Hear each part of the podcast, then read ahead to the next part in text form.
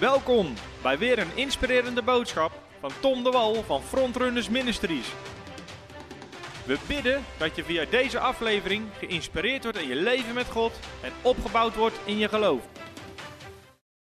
En vanavond wil ik het hebben over hoe herken je demonen en hoe komen ze binnen. Dus de rechtsgronden waarop demonen binnen kunnen komen in je leven. Dus het wordt steeds uh, praktischer het onderwijs. En vanavond gaan we echt heel praktisch aan de slag. Uh, avond 4 wil ik het eigenlijk gaan hebben over hoe bid je nou voor bevrijding en manifestaties. Hoe ga je daarmee om en welke kan je tegenkomen? Waarom zijn die er?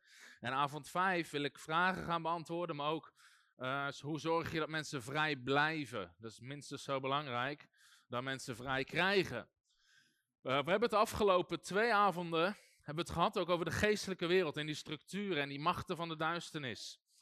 En vanavond, voordat ik op dit onderwijs inga, wil ik eigenlijk een video laten zien. En eh, we hebben, ik heb getwijfeld of ik hem moest laten zien. We hebben ook op kantoor nog even overlegd van is dit wijsheid, omdat het een behoorlijk heftige video is.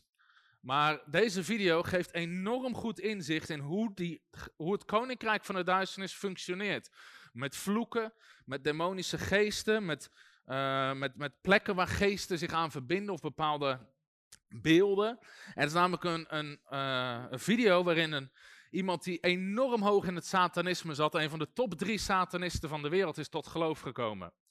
En, uh, en, en het is een langere video, we hebben er een stukje uit geplakt van een minuut of zeven en dat ondertiteld. Maar hij vertelde ook hoe dat satanisme functioneerde. Hoe die letterlijk mensen kon doden als die vloeken uitsprak over ze.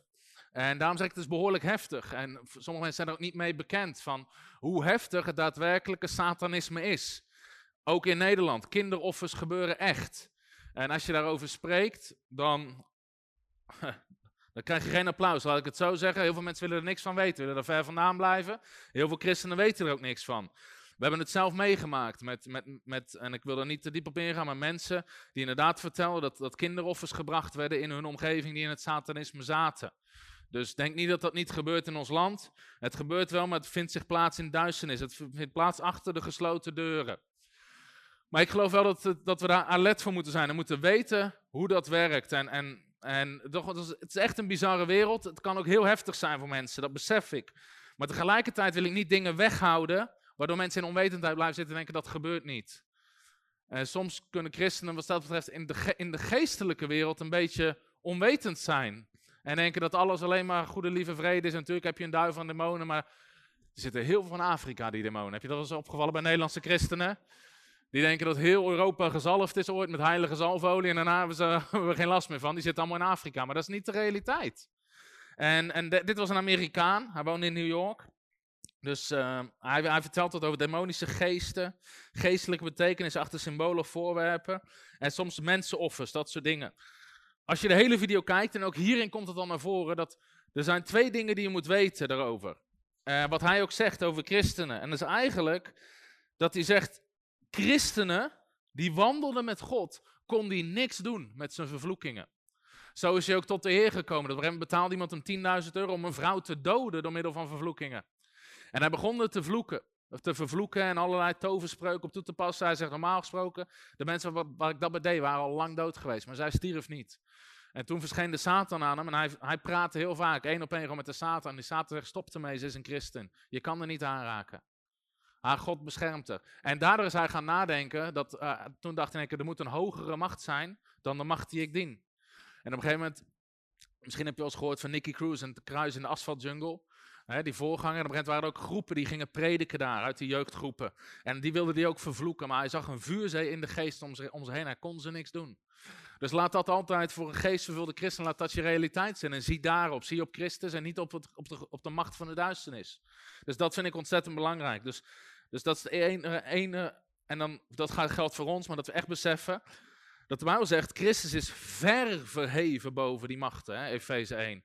Dus als je nagaan als satanisten dit al kunnen, als ze daarvan onder de indruk zijn, moeten we weten dat Christus is ver verheven boven al die machten. Boven al die machten.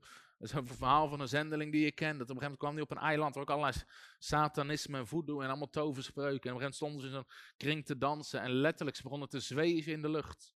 Ze begonnen letterlijk, ze kwamen los van de grond. En ze draaiden naar hem toe en zeiden, kan jouw God dat ook? Hij zei, dat hoeft niet, want ik kan dit in de naam van Jezus, ik verbreek het. En ze vielen zo op de grond. Halleluja, daar hou ik van. De duivel in zijn onderbroek zetten. Oké. Neem niet deel aan de onvruchtbare werken van de duisternis, maar ontmasker ze veel eer. Ja? Komt-ie. Als het goed is.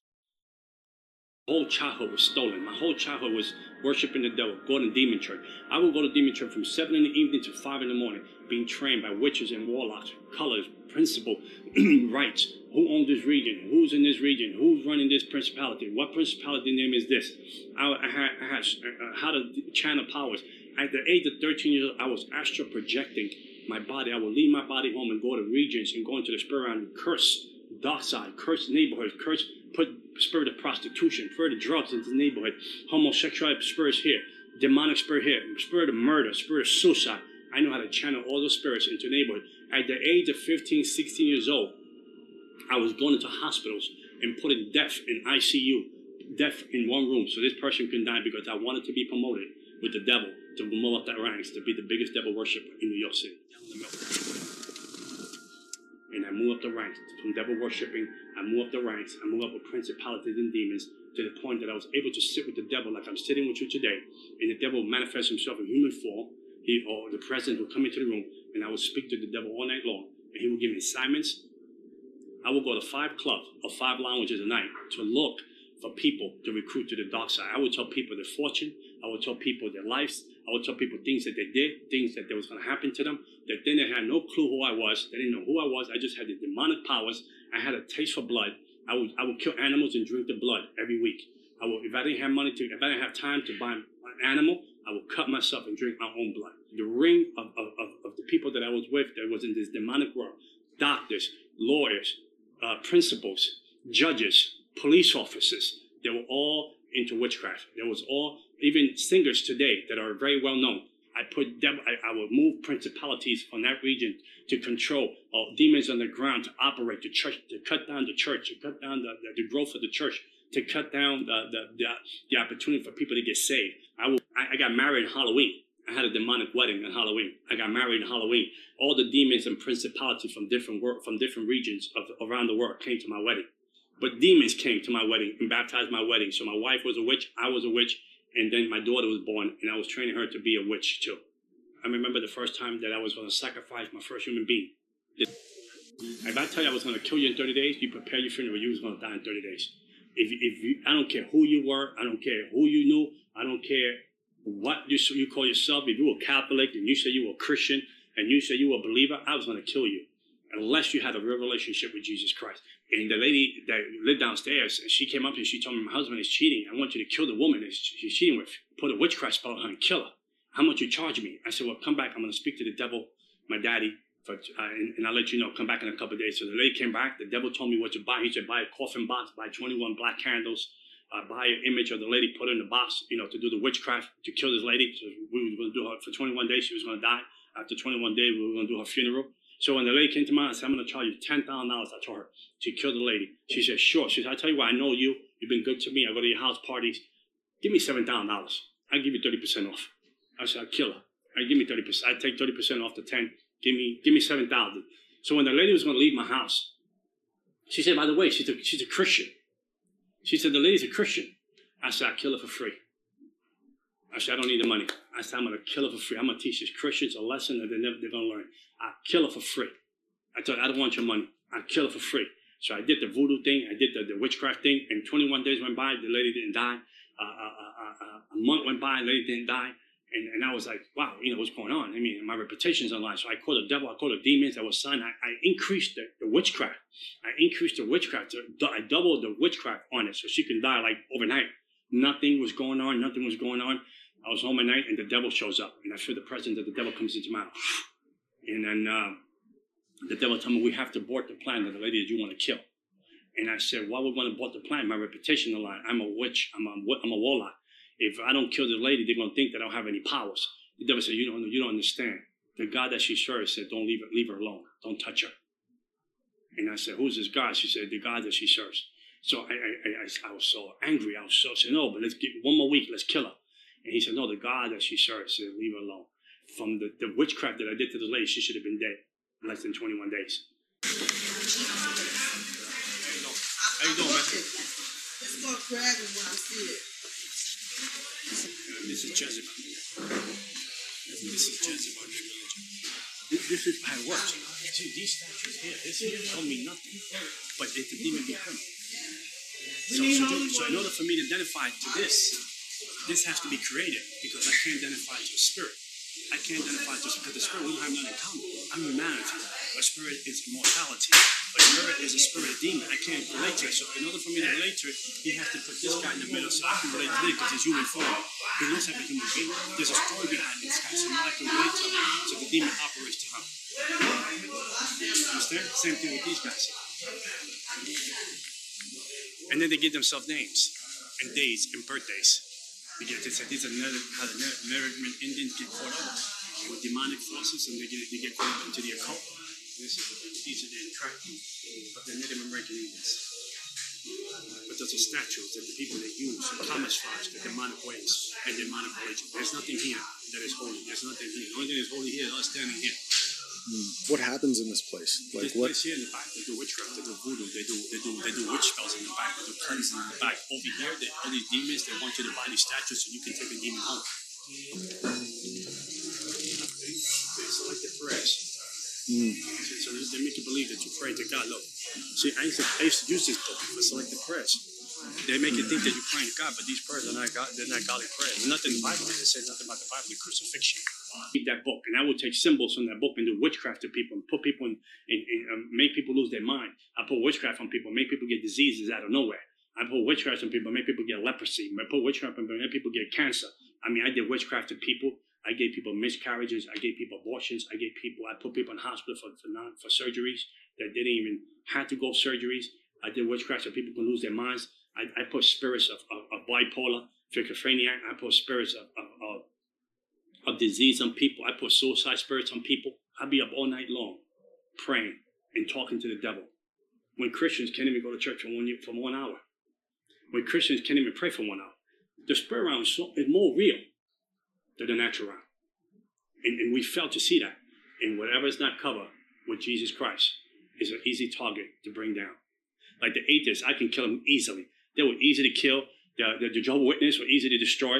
Uh, moment later, it was easy to destroy. Uh, the, the, the, per, the people that will walk around and say, we don't believe in the devil, they were easy to destroy because they will not seek any spiritual help. I remember a time that Nikki Cruz came to, uh, Nikki Cruz group came into my neighborhood and uh, it's called Truce. They will come and do drive-bys in my neighborhood. They will do like worship and then they'll preach a word and go to another corner and do the same thing. And I, I came after this group to try to put a, to try to bring them down, this group. And they were young kids. They were like 18, 17, 16, 20. I mean, so I said, how dare they play this junk, this filthy music in my neighborhood, today we call worship. This filthy music in my neighborhood. I'm going to go after them. I'm going to destroy these kids. So when I went up to, when I went up to, uh, when I, when I went up to, uh, where they were at, there was a wall of fire around them. I couldn't penetrate and touch them. And there was something pushing me back. Every time I tried to throw demonic forces them, there was something that would just push me back.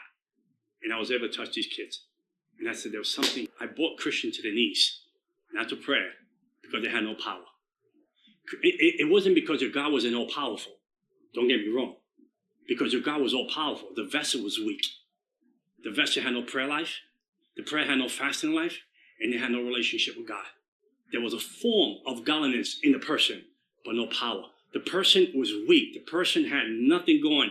He had a Bible. He had the right suit on. She had the right dress on, but there was no connection with Jesus Christ.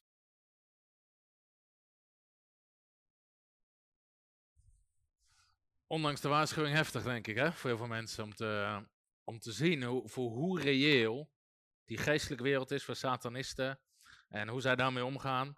En heeft de vergelijking vaak hoe niet geestelijk, en vergeleken met hun, natuurlijk christenen zijn. In het natuurlijke vastzitten. En dat is uh, best wel een bizarre uh, contradictie die daar zit. En het is misschien ook niet zo heel verwonderlijk dat de kerk van handelingen meer kracht van de geest had, omdat ze geen Bijbel hadden. En ik ben heel erg dankbaar voor het woord van God, maar ze waren veel meer afhankelijk van de geest en die geestelijke wereld waar ze vaak mee bezig waren. En sowieso was dat in die tijd iets waar, waar mensen meer mee bezig waren, meer kennis van hebben.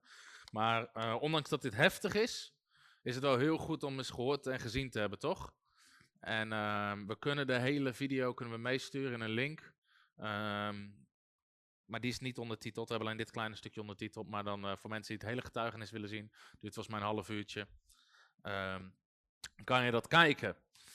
En eh, ik denk wel heel goed om van op de hoogte te zijn. Oké, laten we eens gaan kijken naar hoe herken je nou demonen? En dat is dan ook een vraag die, eh, die ik heel veel, heel veel heb gehad. Want dat is natuurlijk logisch, we hebben het over demonen. En de christenen weten dat het demonen zijn, maar dan zeggen ze altijd, ja, maar hoe herken je ze nou? Hoe weet je nou wat een demon is en wat natuurlijk is? En dat willen, wij, dat willen we heel vaak weten. En ik denk oprecht dat er meer dingen demonisch zijn dan wij vaak denken. Dat meer dingen geestelijk zijn dan wij vaak denken.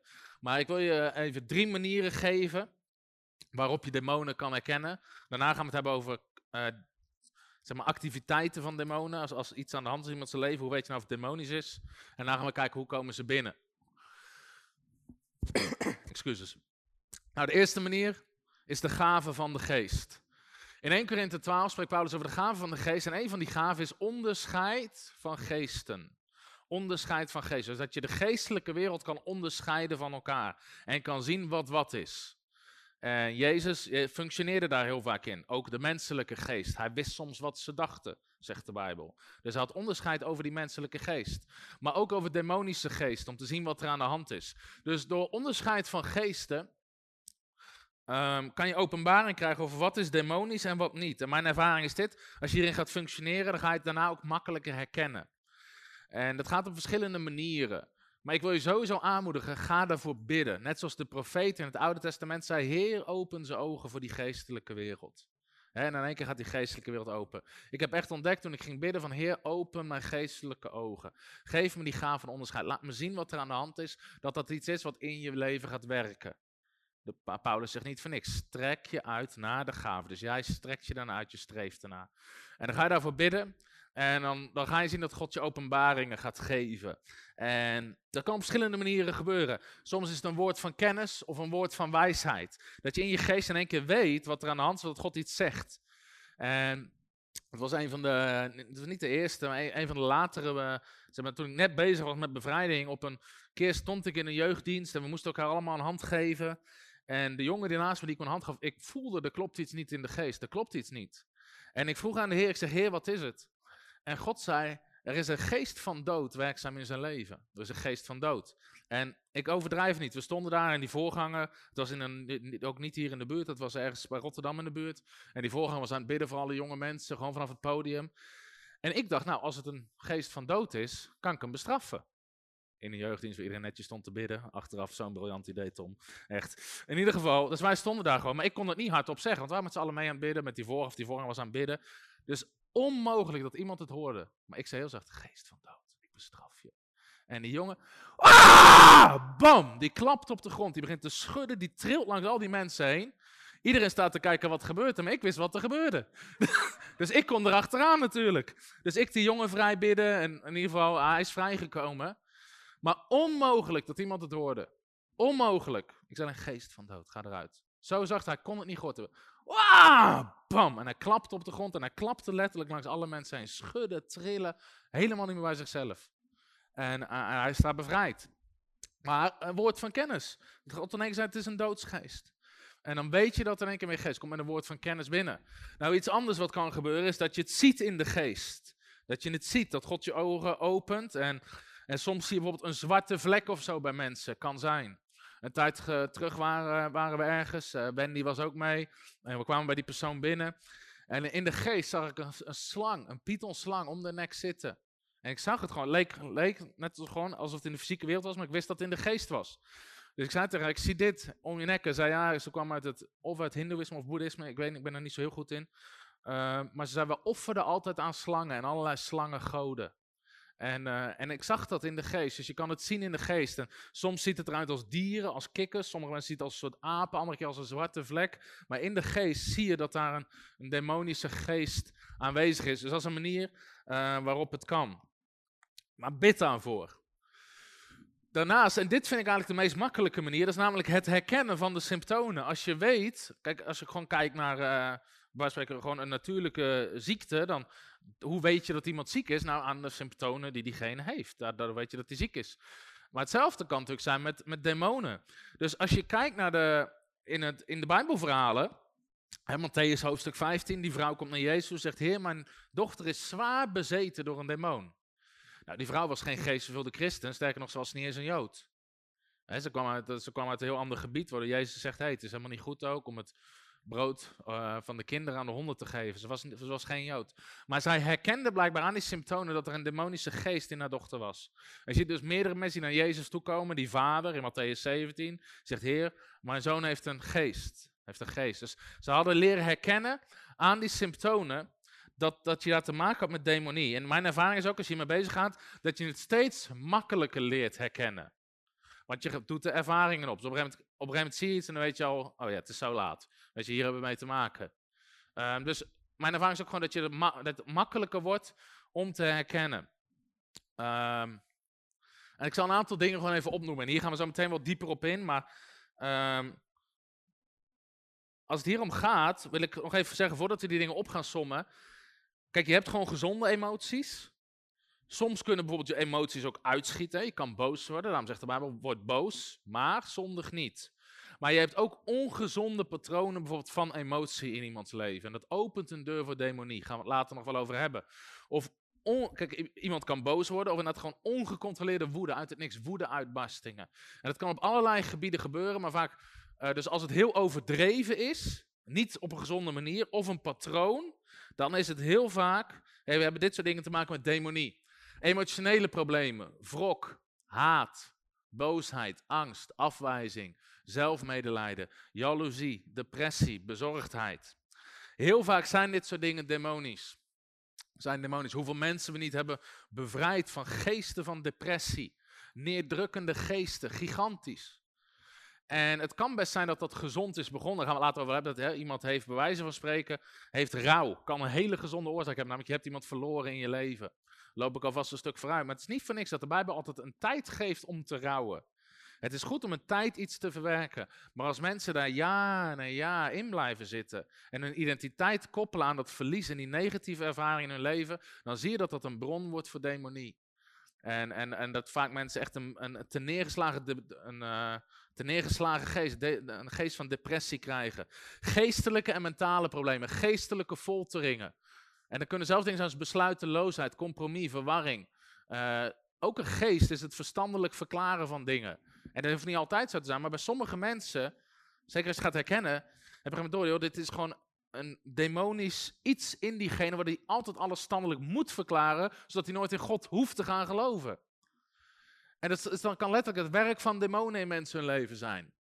Geheugenverlies. Ook getuigenissen van mensen die daar bevrijd van werden en in allerlei geheugen en dingen weer helemaal weer terugkregen. Omdat ze daar vrij van kwamen. Spraakproblemen, liegen, vloeken, godslastering, kritiek, spotternij, roddel. Als je hier eens goed over na gaat denken, laten we eerlijk zijn. Heel veel mensen met spraakproblemen of de problemen van de tong, om het zo maar eens te noemen, lijkt vaak min of meer oncontroleerbaar. Hè? Mensen doen het bijna automatisch. Mensen die vloeken zijn zich soms niet eens meer bewust van. En kunnen het soms niet eens niet, niet doen, zeg maar. Dus als mensen dan vragen van, oh, zou je dat niet willen doen? Zonder dat ze het doorhebben. En dan zie je vaak, dat, dat, heeft helemaal, is helemaal niet gezond. Zelfs met mensen die, er is letterlijk gewoon een geest van roddel. En, en zelfs onder veel christenen, want christenen weten dat het eigenlijk niet netjes is. Maar sommigen hebben dat niet eens onder controle, om het zo maar te zeggen. Een geest van kritiek. Seksproblemen, terugkomende onreine gedachten, handelingen, perverse of tegennatuurlijke neigingen. Komen we straks ook nog wat tegen. Verslavingen. Lichamelijke ongesteldheden. Hoeft niet altijd demonisch te zijn, maar een gedeelte kan zeker demonisch zijn. Godsdienstige dwalingen, afgoderij of geestelijke dwaling. Gaan we nog wel dieper op in, ook vanavond. Dus, uh, dit zijn even dingen, op een gegeven moment ga je dit soort dingen herkennen van, is dit nou gewoon een gezond patroon in iemand, of is dat een ongezond patroon geworden waar geestelijke machten zich aan verbonden hebben? Nou, nummer drie is zo makkelijk als ze manifesteren, dan herken je ze ook. Toch? En uh, dat kan van alles zijn. Nog wel hebben en schuimbekken, rollen. Weet je wel. Op een toen ik die geest bestrafte en hij stuitte er voor iedereen langs, dat iedereen door. Ja, dat is een demon. Maar diezelfde demon zat een minuut daarvoor er ook. En toen hadden, toen hadden we het niet door. Totdat er een openbaring kwam van de Heer. Maar soms is het ook zo in diensten, of eh, zeker vaak in, in aanwezigheid van God, of als die demon geconfronteerd wordt. Ik, heb er al iets eerder over gezegd, maar soms kan je demonen ook herkennen in mensen. Hoeft niet eens in een dienst te zijn, maar dat ze op een bepaalde manier reageren, waardoor je proeft, dit is demonisch. En op een gegeven moment ook hadden we, ik zal niet te veel informatie geven, maar op een gegeven moment herkennen we ook bij iemand in zijn leven, die had een geest van verdeeldheid en ruzie. En, wat en dat, daar kon je bizarre ervaring hebben, daar kon je bij spreken drie uur mee praten, alles was goed, helemaal prima, tot de laatste tien seconden dat je wegging, en dan sloeg dat over en werd het altijd ruzie. Ook al ging het urenlang goed, kon het in het laatste moment in één keer, het was eigenlijk onmogelijk om daar weg te gaan zonder ruzie te krijgen. En dan ga je op een gegeven moment de patroon herkennen. En soms ben je niet altijd in de gelegenheid om, voor bevrijding te bidden vanwege de situatie of de relatie. Maar op een gegeven moment herkenden we dat en toen gewoon ook van tevoren daarvoor bidden. En die machten in die persoon geen toestemming geven om te werken en het gebeurde niet meer. En dan ga je dat soort dingen herkennen. Maar als ze manifesteren, dat is wel makkelijk. ja. Ehm, maar een manifestatie kan ook zijn, handeling hoofdstuk 16 uit mijn hoofd. Ho hoef je niet op te zoeken, maar je kent van me dat Paulus daar loopt en dat die waarzeggende geest achter hem aanloopt. Ken je het verhaal? En die begint dan te roepen, dit zijn dienstknechten van God die de weg naar zaligheid verkondigen. Het was geen profetes, ze zei het juiste, wat ze, zei, wat klopte, het waren dienstknechten van God, het was de weg naar zaligheid. Maar het was een demonische geest. En Paulus herkende hem in die vrouw, omdat ze manifesteerde. En dan draait hij zich op een na verloop van dagen, draait zich om, hij bestraft die geest en die geest gaat eruit.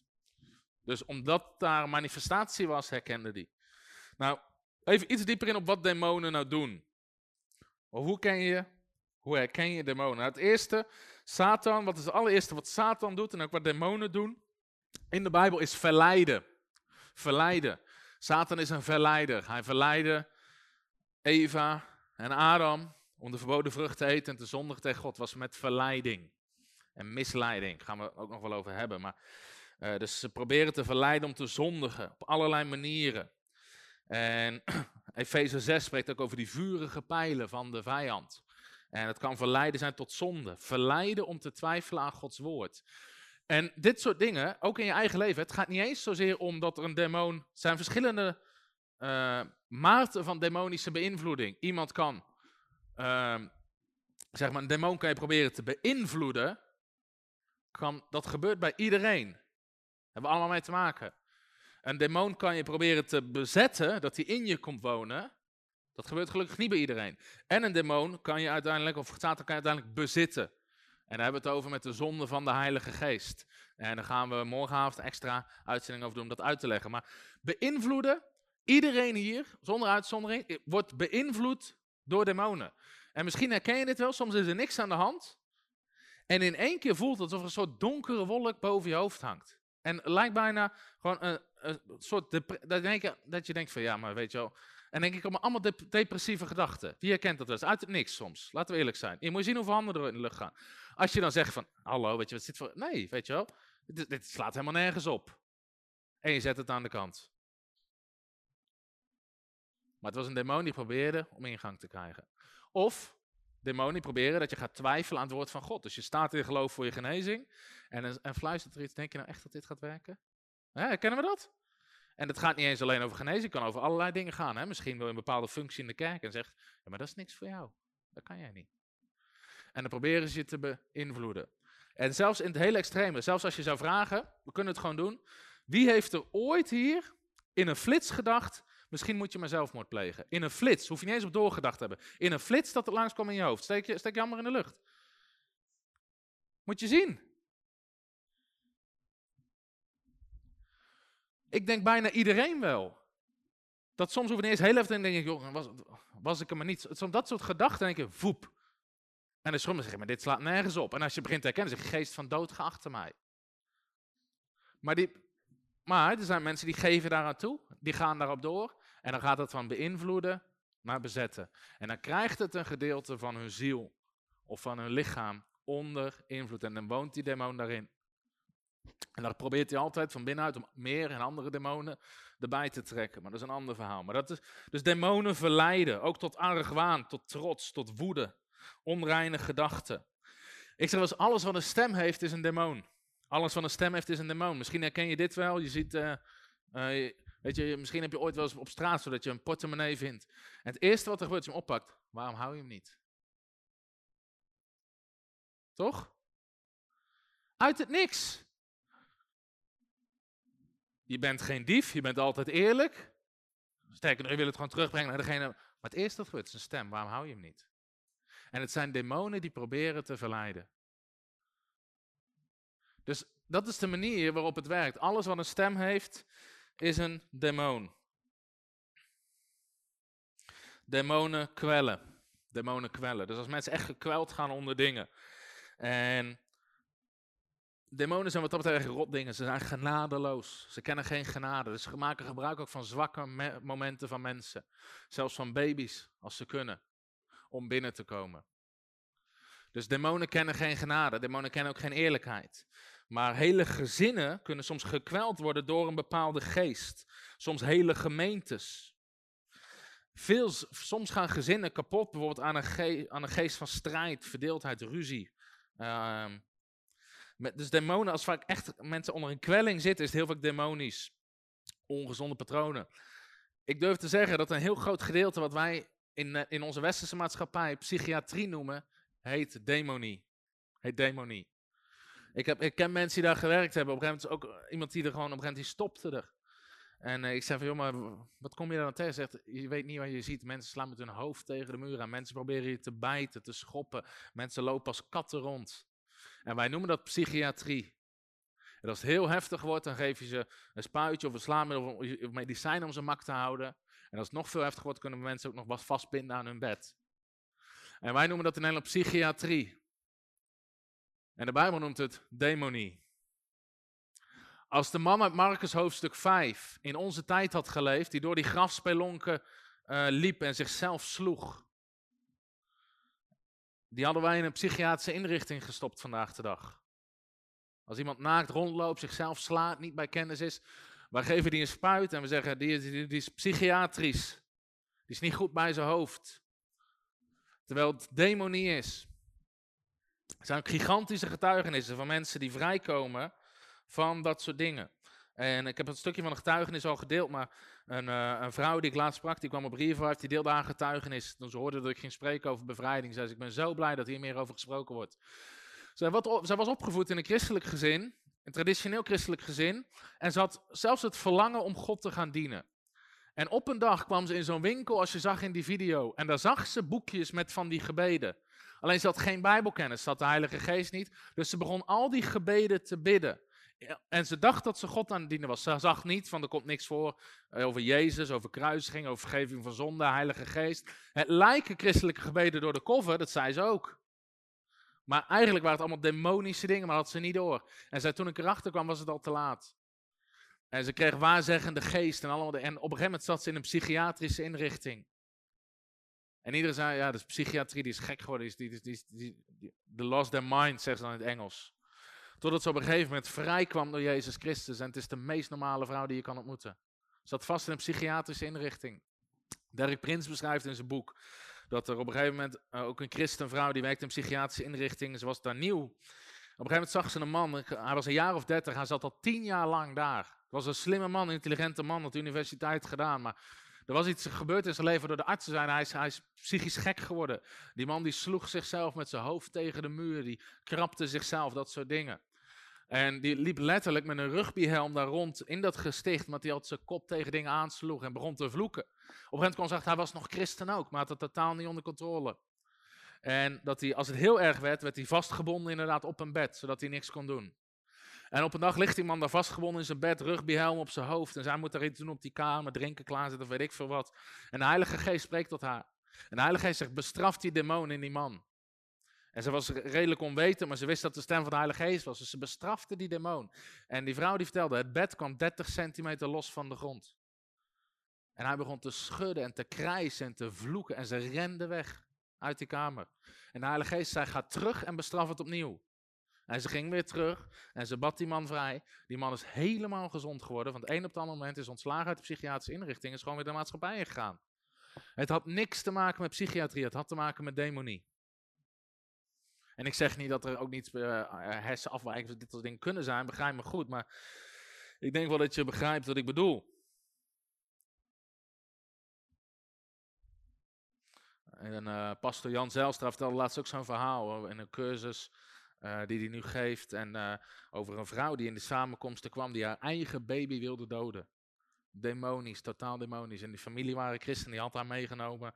En ze werd daar vrijgebeden in die samenkomst. En, ze kreeg, en in één keer, voor het eerst hield ze van de kind. En ze knuffelde kind. Ze konden niet aan denken dat ze ooit de kind zou vermoorden. Soms hoor je bizarre dingen op het nieuws. Dat mensen hun familie vermoorden. Dat mensen hun baby vermoorden. En wij zeggen ja, psy psychiatrisch. Het is demonisch. Johannes 8, vers 44. De duivel is een mensenmoordenaar vanaf het begin. Hij zat achter de eerste moord tussen Kain en Abel. Het was de duivel. En wij denken in onze westerse maatschappij hebben we er een mooi label voor. Het TBS en dwangverpleging. Maar wat mensen nodig hebben is bevrijding. Soms hoor je mensen letterlijk zeggen, ik zag een video van een, ik weet niet, het was een terrorist, een, een jonge man die, uh, of het nou in Amerika was, op een andere plek, met een school shooting, allemaal mensen had doodgeschoten. Ik weet niet of je die video hebt gezien. En op een gegeven moment vroeg hij, vroeg, ik, ik ga kijken of ik hem kan vinden voor je. Dat, dat, die interviews die, uh, voor verhoren worden altijd opgenomen. En die agent vraagt hem, waarom heb je het gedaan? En die jongen zat te ik weet het niet. Ik weet, een stem dwong me. Een stem dwong me. Dat is wat hij schreeuwde in het verhoor. Ik wil het niet doen, ik wil geen mensen vermoorden, maar een stem dwingt me om het te doen. Hup, psychiatrie, TBS en dwangverpleging.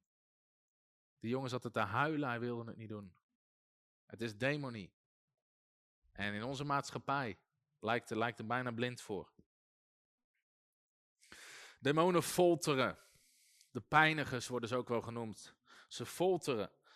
Mentale folteringen, angst om gek te worden uh, om arm te worden, om mensen een gezin te verliezen.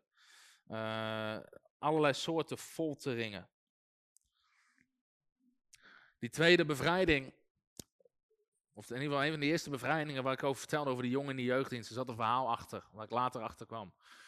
Dat verhaal was namelijk dat die jongen, ik weet niet hoe oud hij is, ik denk dat, ik denk dat hij rond de twintig was, toen dat hij stotterde zo erg dat hij kon geen zin met je zeggen, helemaal niks eigenlijk. Hij, liep helemaal vast daarin.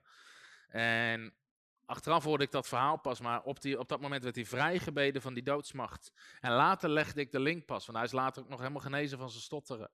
Later legde ik die link pas, die doodsmacht. Hij kon pas van dat stotteren afkomen toen die doodsmacht uit hem gedreven was. Maar later legde ik de link pas dat die doodsgeest wilde hem zo erg laten stotteren om hem uiteindelijk zelfmoord te laten plegen. Dat hij dacht, dit wordt helemaal niks met mijn leven. Dit wordt helemaal niks. Ik kan niet eens, ik kan geen jobinterview, ik kan geen sollicitatie, ik kan nergens werken. Overal heb je je stem nodig. Ik kan helemaal niks. En zelfs met zelfmoordgedachten. Het was een doodsgeest die erachter zat om die jongen te dwingen om uiteindelijk zelfmoord te plegen. Dus demonen folteren. Demonen dwingen. Bijna alles wat dwangmatig is. Demonische invloeden. Kan je het zelfs hebben over. Kijk, we maken grappen over Nederlanders, hè, dat we gierig zijn.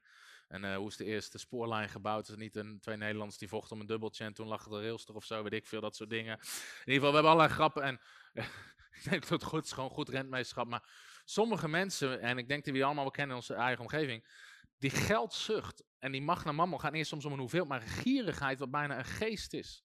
Er zijn mensen, en soms zie je ook van die dingen op tv. Ik, zat ooit een, uh, een man die alleen maar duivenvoer wilde eten, want dat was het goedkoopste wat er was. Hoeft hij nergens anders geld aan uit te geven. En gewoon dwangmatig. Dwangmatig. Op het gekke af. En vaak zijn het ook mensen die gewoon, gewoon geld hebben. Het is niet zo dat ze niks anders kunnen kopen. En waar demonische geesten achter zitten. Demonen dwingen. Kan geldzucht zijn, maar kan ook bijvoorbeeld uh, gokken zijn. Uh, roken, drugs, alcohol. Uh, eten, vraatzucht is een geest, geest van vraatzucht. Dan kunnen we er in, Amerika heel wat. Doodsoorzaak nummer 1 hè, in Amerika. Mensen die te dik zijn en daardoor uh, hartaanval, dat soort dingen. Liegen of misleiden, allerlei dingen waar, waar demonen tot dwingen. Demonen eh, domineren. Ze domineren, dus ze nemen over. Dus als je mensen hoort zeggen, maar ik heb het niet onder controle, weet je heel vaak, joh, daar zit iets achter. Daar zit iets achter. Dat is niet alleen een natuurlijk probleem. En dat heeft er allemaal mee te maken, je vlees kruisigen en bekering, al die dingen meer. Maar het is heel vaak ook iets demonisch. Ze maken tot slaaf. Ze domineren. Dus die, die vrouw die ik sprak hier op Revive ook, die zei van, ik wilde het niet eens, maar ik voelde gewoon dat die demonen me draaide mijn hoofd om en ik begon de toekomst te vertellen over mensenlevens. Ik wilde het niet eens. Ze dwongen me. En ze werd gewoon daardoor gedomineerd. Demonen verontreinigen. Onreine geesten. Ze verleiden tot zonde, onreinheid, liegen, manipulatie, intimidatie. Dus alles wat verontreinigt in mensenlevens. Demonen misleiden, hier ga ik er wel veel meer eh, nog over hebben, maar misleiden, ook valse leer. De geest zegt nadrukkelijk dat in latere tijden sommigen afvallig zullen worden van het geloof, zich zullen wenden tot misleidende geesten en de leringen van demonen. Nou, demonen misleiden. En ik wil dat je. Dit is een belangrijk verhaal, omdat Frank en Ida Hammond, die heel veel hebben gepioneerd in die bevrijdingsbediening, de allereerste keer dat ze iemand bevrijden, kregen ze te maken met een misleidende geest in hun gemeente. Want zij, eh, ze hadden op een gegeven moment door dat iets was demonisch en voor het eerst baden ze voor die vrouw. En een stem riep door die vrouw heen. Het was een, was een geest die hun probeerde te misleiden. Die riep, we komen er niet uit, want we zien Jezus nergens bij jullie staan. En je moet je even voorstellen, vandaag hebben we best wel wat kennis, hè? we boeken, preken, dat soort dingen over bevrijding. Maar in die tijd was dat een stuk minder. En ze stonden daar, volgens mij was het met het oudste team van de kerk. En ze, stond, en ze stonden elkaar aan te wat doen we nu? Hij luistert niet. Ja, hij ziet Jezus niet, wat doen we nu? Tot moment, iemand riep van, ja, maar weet je, als dit de demon is, is het dan wel de waarheid? Dan moeten we het niet nog een keer. Dus op een zeiden ze, nou, eh, ja, Jezus leeft in ons, kom eruit. En zeiden ze, we komen er niet uit, want er is verdeeldheid in jullie kerk. Riep die demon. Weer met elkaar, ja, ja, er is, misschien is het, ja, weet je wel, laatst eh, zus die, nog een keer met broer die, weet je wel. En uh, goed, eh. uiteindelijk dacht ze, wacht, wacht, dat maakt ook niet uit, weet je. En op een gegeven moment, nee, maakt niet uit, kom eruit. We komen er niet uit, want jullie hebben helemaal geen geloof. En die demon zat ze gewoon te misleiden en een spelletje met ze te spelen. Dus demonen zijn misleidende geesten. En uiteindelijk, uh, op een gegeven moment riep die demon nog, we komen niet, niet eruit, want maar één van jullie dient echt de Heer. Ja. Misleidende geesten, misleidende geesten. Ga ik hier nu nog wat meer. Ik kan er wel iets meer over zeggen. Ik zal er straks nog wel wat meer over zeggen. Maar ook, dat kunnen, kan zijn naar andere godsdiensten, maar ook christelijke leringen van demonen spreekt de. Ik ga er straks nog wel wat meer over zeggen. Maar e- een van die geesten is letterlijk een geest van religie die in mensen komt. En dat is eentje waar we in Nederland heel bekend mee zijn. Een geest van religie. Een geest van religie heeft een hekel aan de kracht van de Heilige Geest. Maar een geest van religie is ook altijd ontzettend overtuigd van zijn eigen gelijk. En wil met iedereen graag discussiëren en discussiëren en discussiëren. Als mensen een ziekelijke neiging hebben om hun gelijk te halen met de Bijbel, weet ik al lang wat er aan de hand is. In plaats van het gewoon toepassen van de Bijbel met elkaar wandelen in eenheid. Een geest van religie proef je. Geest van religie is ook altijd een geest van kritiek. Want dat is een geest van vroomheid. Zij, zij weet je, fariseeërs. Hallo, ik, ik ben hier geestelijk, hè? langer gewaar dan lang bidden. Geestelijk gedrag, want dus is de geest van religie.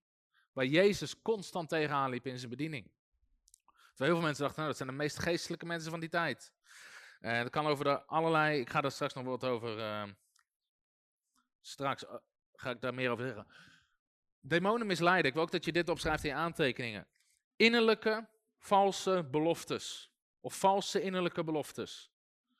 Valse innerlijke beloftes. Sommige mensen, ik denk we doen het allemaal. We maken soms een belofte naar onszelf.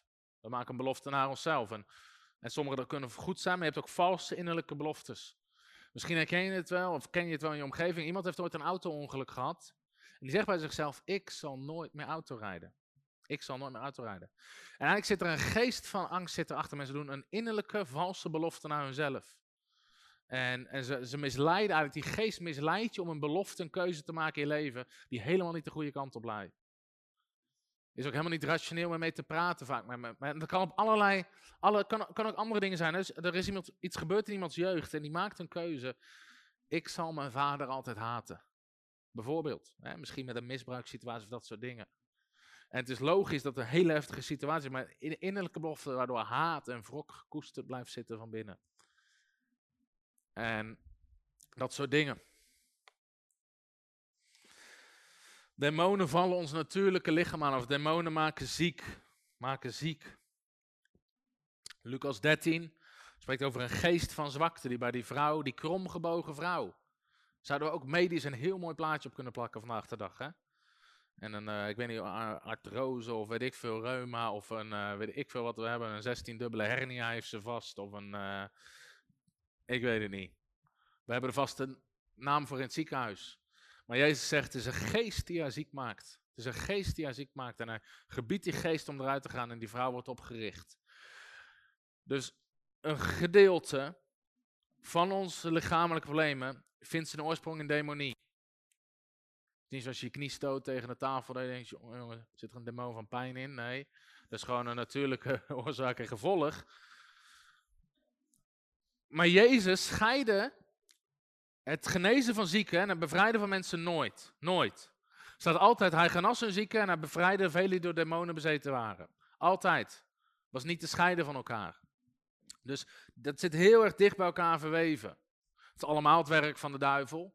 Gewoon een ziekte of demonisch. En soms is het heel lastig. Veel mensen die lang in de genezingsbediening meelopen, komen allemaal tot de conclusie: er is veel meer demonisch dan ik in eerste instantie dacht. En dat kan zelfs een, uh, nou bijvoorbeeld een voorbeeld hiervan. Dus kijk, gewoon iemand, iedereen is wel eens moe. Maar als mensen een ongezonde, hoe noemen ze dat, chronische vermoeidheid krijgen in hun leven, moet er een belletje gaan rinkelen. Dat is niet gezond. Dat is niet gezond. En Derek Prins vertelt het verhaal dat hij een vrouw bevrouw, die had, was altijd moe en ze bevrijdde van die geest van moeheid. Op een zei die vrouw, stop, stop, stop. Weet je, wat tijd aan bidden. Ik ben zo moe, ik kan niet meer. We moeten even wachten. En in het begin dacht ze, oké, we wachten even. En toen dacht Derek Prins, wacht, is die geest. Die geest. En hij stuurt die geest van moeheid eruit en die vrouw is vanaf dat moment gezond. Dus ook dat soort dingen kan het overgaan. Uh, kanker is naar mijn mening vaak een geest. Het is een doodsgeest, de geest van kanker.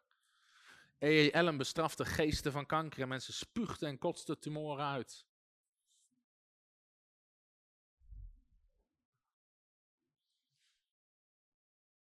In de Bijbel zie je doofstomme geesten, geesten van doofheid. Allemaal ziektes die veroorzaakt werden door de demonie. Wat opvallend is, mensen die wel eens in moslimlanden zijn geweest, het grote aantal doofstomme mensen in moslimlanden. Mensen niet kunnen spreken en niet kunnen horen in moslimlanden. Is gigantisch hoog. Dat is een goede plek om campagnes te doen en wonderen te doen. Demonen liegen. He, de, vader, de duivel, is een leugenaar. Kan over alles zijn. Je redding, je gerechtigheid, Gods woord, ontmoedigen, tegenhouden. Doe jij maar niks. Waardigheid. Jij bent niks waard. Jij zal nooit wat worden. En als je vasthoudt aan die gedachten, krijgen ze grond in je leven. En wat denk je van deze? Daarom ga ik ook die uitzending doen morgenavond. Jij hebt gezondigd tegen de Heilige Geest. Ik heb christenen totaal van het padje en verward gezien, omdat ze dachten dat ze gezondigd hadden tegen de Heilige Geest. Een leugengeest, een misleidende geest, die daar ingang had gekregen, mensen helemaal lam legde. Demonen rebelleren. Een geest van rebellie is een hele grote in mensenlevens. Die hecht vaak aan een geest van afwijzing. De reactie van mensen die zich afgewezen voelen is vaak dat ze. Het kan, kan twee dingen zijn. Je ziet aan de ene kant soms een onzekerheid, waar mensen terugkruipen. Of een geest van rebellie, dat ze op een gezonde manier gaan, gaan vechten.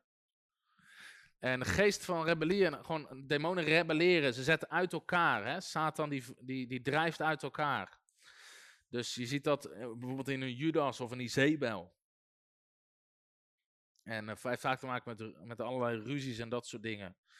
Dus ook tussen, het is heel interessant, we hadden het vandaag op kantoor nog over, dat vaak zie je bij pleeggezinnen, ondanks dat ze dezelfde, stel ze hebben drie eigen kinderen, twee pleegkinderen, uh, die soms vanaf baby af aan geadopteerd zijn, of één, één adoptiekind, zie je heel vaak in veel gezinnen dat dat adoptiekind op een gegeven moment gaat rebelleren en weggaat bij die ouders. Wie heeft dat wel eens gezien gebeuren? Natuurlijk. Heel veel mensen die dat soort situaties hebben gezien wel. En dan denk je, eigenlijk was, is er alles hetzelfde. Hè? Natuurlijk, ik snap het is niet hun eigen kind, maar ze hebben dezelfde liefde gegeven aan alle andere kinderen. Dezelfde financiële middelen zoals opleiding, eten, al die dingen. Intens van het pleegkind gehouden. Maar ergens hebben ooit de natuurlijke ouders dat kind afgewezen. En heel vaak uitzicht dat in een geest van rebellie. Waarmee gedeeld moet worden. Je ziet het ontzettend vaak gebeuren. En ehm, op een gegeven eh, als je dat leert herkennen, Jan Soert vertelt, er is een heel mooi verhaal over, dat op een gegeven moment voelde hij zich onbehagelijk van binnen. Toen zei hij, heer, wat is dit? En zei God, dit is hoe mijn geest zich voelt als die wordt geconfronteerd met een geest van rebellie. En dus dat is een voorbeeld van onderscheid van geest. En eh, even later, op een herstelconferentie was toen, had je die, kwam een, kwam een echtpaar en die zei, onze dochter is weggelopen. Het is gewoon een eigen dochter, is weggelopen, zit aan de drugs, wil niks meer met ons te maken hebben. We hebben christelijk opgevoed, we snappen niet wat mis is gegaan. En met dat ze dat verhaal vertelde, voelde Jan Sjoerd datzelfde gevoel. En hij wist, is een geest van rebellie. Dus hij is met die ouders gaan bidden. Ze hebben die geest van rebellie bestraft. Die dochter was al maanden en maanden weg. Drie dagen later zat ze thuis. Was ze teruggekomen. Ze had een geestelijke macht achter. Dus een geest van rebellie die soms ook werkzaam is in gemeentes om uit elkaar te drijven. Die zich tegen leiderschap verzet. En dan hebben we het vaak over een geest van Izebel. Dat is een hele studie op zich. Maar Izebel zie je in het Oude Testament in het boek Openbaring. Zie je die, uh, zie je die geest naar voren komen. Het is een persoon met een geest erachter. Ik zal even de tekst voorlezen. Openbaring 2 vers 20. Zegt God, Jezus zegt dit tegen de gemeente. Ik heb enkele dingen tegen u. Dat u de vrouw Izebel, let op, die van zichzelf zegt dat ze een profetes is. Zij zei, ze maakte zichzelf geestelijk groot, ze verhefte zich. Macht van manipulatie, positie. Ongemoeid haar gang laat gaan. Dus er is een opdracht in de Bijbel voor kerkleiders, voor gemeenteleiders, voor gemeentes, om dat te confronteren. Want als je het zijn gang laat gaan, functioneer je in een aangapgeest. En dat zie je in het Oude Testament. Izebel kreeg gigantisch veel ruimte, omdat die aangapgeest zich onderdanig opstelde en het zijn gang liet gaan. Dit zie je ook in huwelijken gebeuren soms. Waarbij kan of een vrouw of een man zijn zich ontzettend dominant opstelt. En waarvan een van de twee partijen helemaal niks te zeggen heeft. En die ene bepaalt alles. En als je durft er tegenin te gaan, dan wap, dan krijg je een reactie waardoor iedereen afschrikt en het niet meer durft. Herkenbaar? Niet in je eigen huwelijk hoor, maar huwelijken misschien ook wel. Maar laten we gewoon, als je even kijkt in je omgeving, laten we het dan breder stellen. Herken je dit wel eens? Bij sommigen die zeggen, maar dat is niet gezond. En waarin het interessante aan die Izebel-geest is, die komt zo heftig over dat ook anderen niet durven te confronteren. Want je hebt geen zin in de reactie. Herken je dat? Is een demonische geest.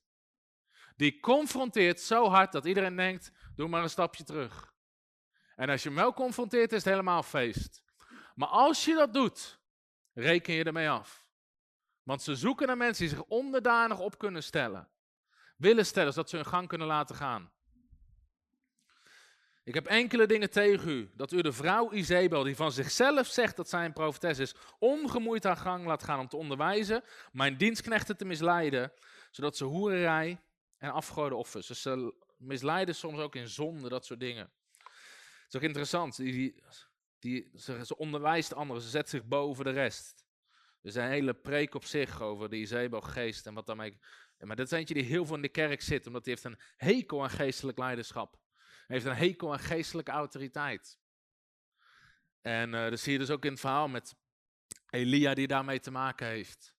Dat het een intimiderende geest is. Elia, het moment daarvoor, 850 valse profeten won die van. Vuur uit de hemel, glorie van God.